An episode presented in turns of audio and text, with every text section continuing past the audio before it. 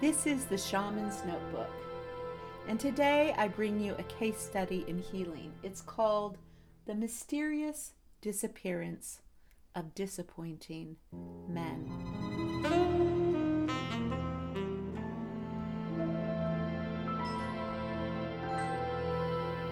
Gloria was in her mid 30s and she knew she wanted a child.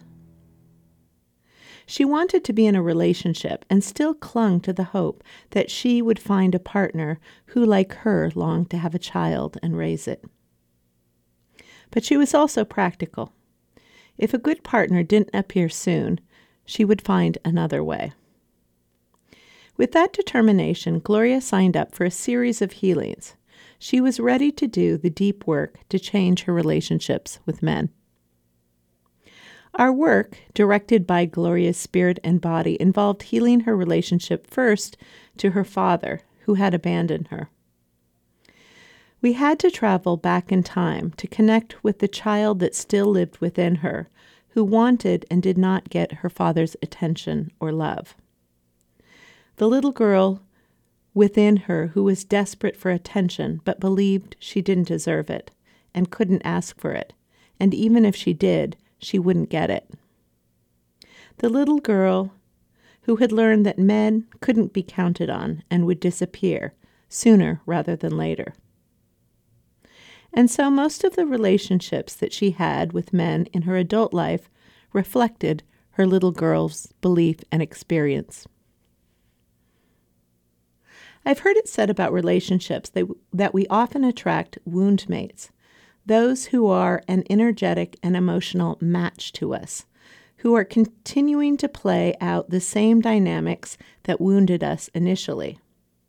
We gravitate towards what we are familiar with. That feeling you get when you meet someone for the first time and you feel like you've known them all your life? Watch out. But how does one heal old childhood wounds?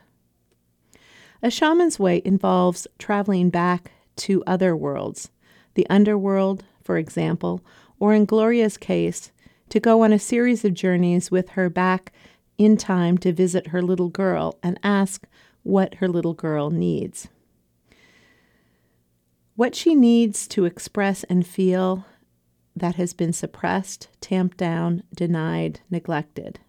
The deeper the wound, the more we need to hold space for a part of ourselves that is wounded and needs to express the pain, the anger, the grief, the confusion, the fears that are alive within the wound.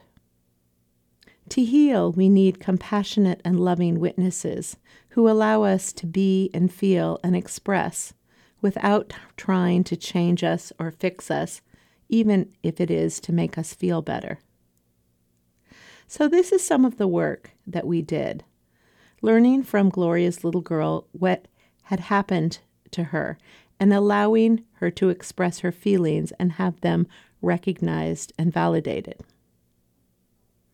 We can't heal a wound we aren't willing to feel, so feeling and allowing is a big part of what it takes to move through the wound and allow those feelings to change and transform.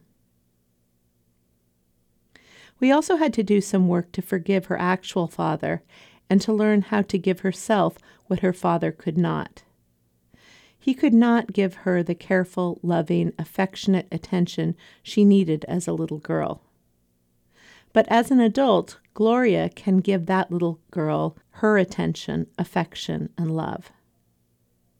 That is the other part of healing creating a new situation where her little girl feels that she's cared for, and the adult Gloria learns how to take good care of the child self within her.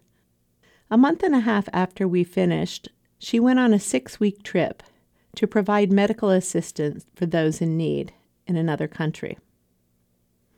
I didn't hear from her, though I saw the picture she posted on Facebook of the places she visited. I don't know what else happened in her life in that period, and I lost track of her. Until about a year later, I saw an announcement on Facebook that she was having a child. And then after that, photos of her adorable daughter. And a year or so after that, she posted pictures of her wedding. She married the father of her child. Life is mysterious. There are so many unseen hands at work in our lives. When there's a major change, we look around for a cause, a reason, something that we can point to that is responsible for why something happened or didn't. But there's never just one cause. Perhaps the stars aligned and Gloria got what her heart most desired. But it didn't just happen. She made those circumstances possible. Her work to heal her past, I'm sure, changed her future and created what you might call a magical transformation. It's magic, but it's magic she made possible.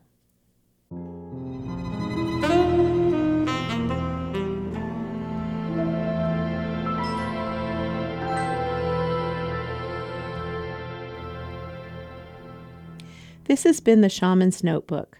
Thanks for listening. For more healing stories, spells, and channeled messages, subscribe in the link below.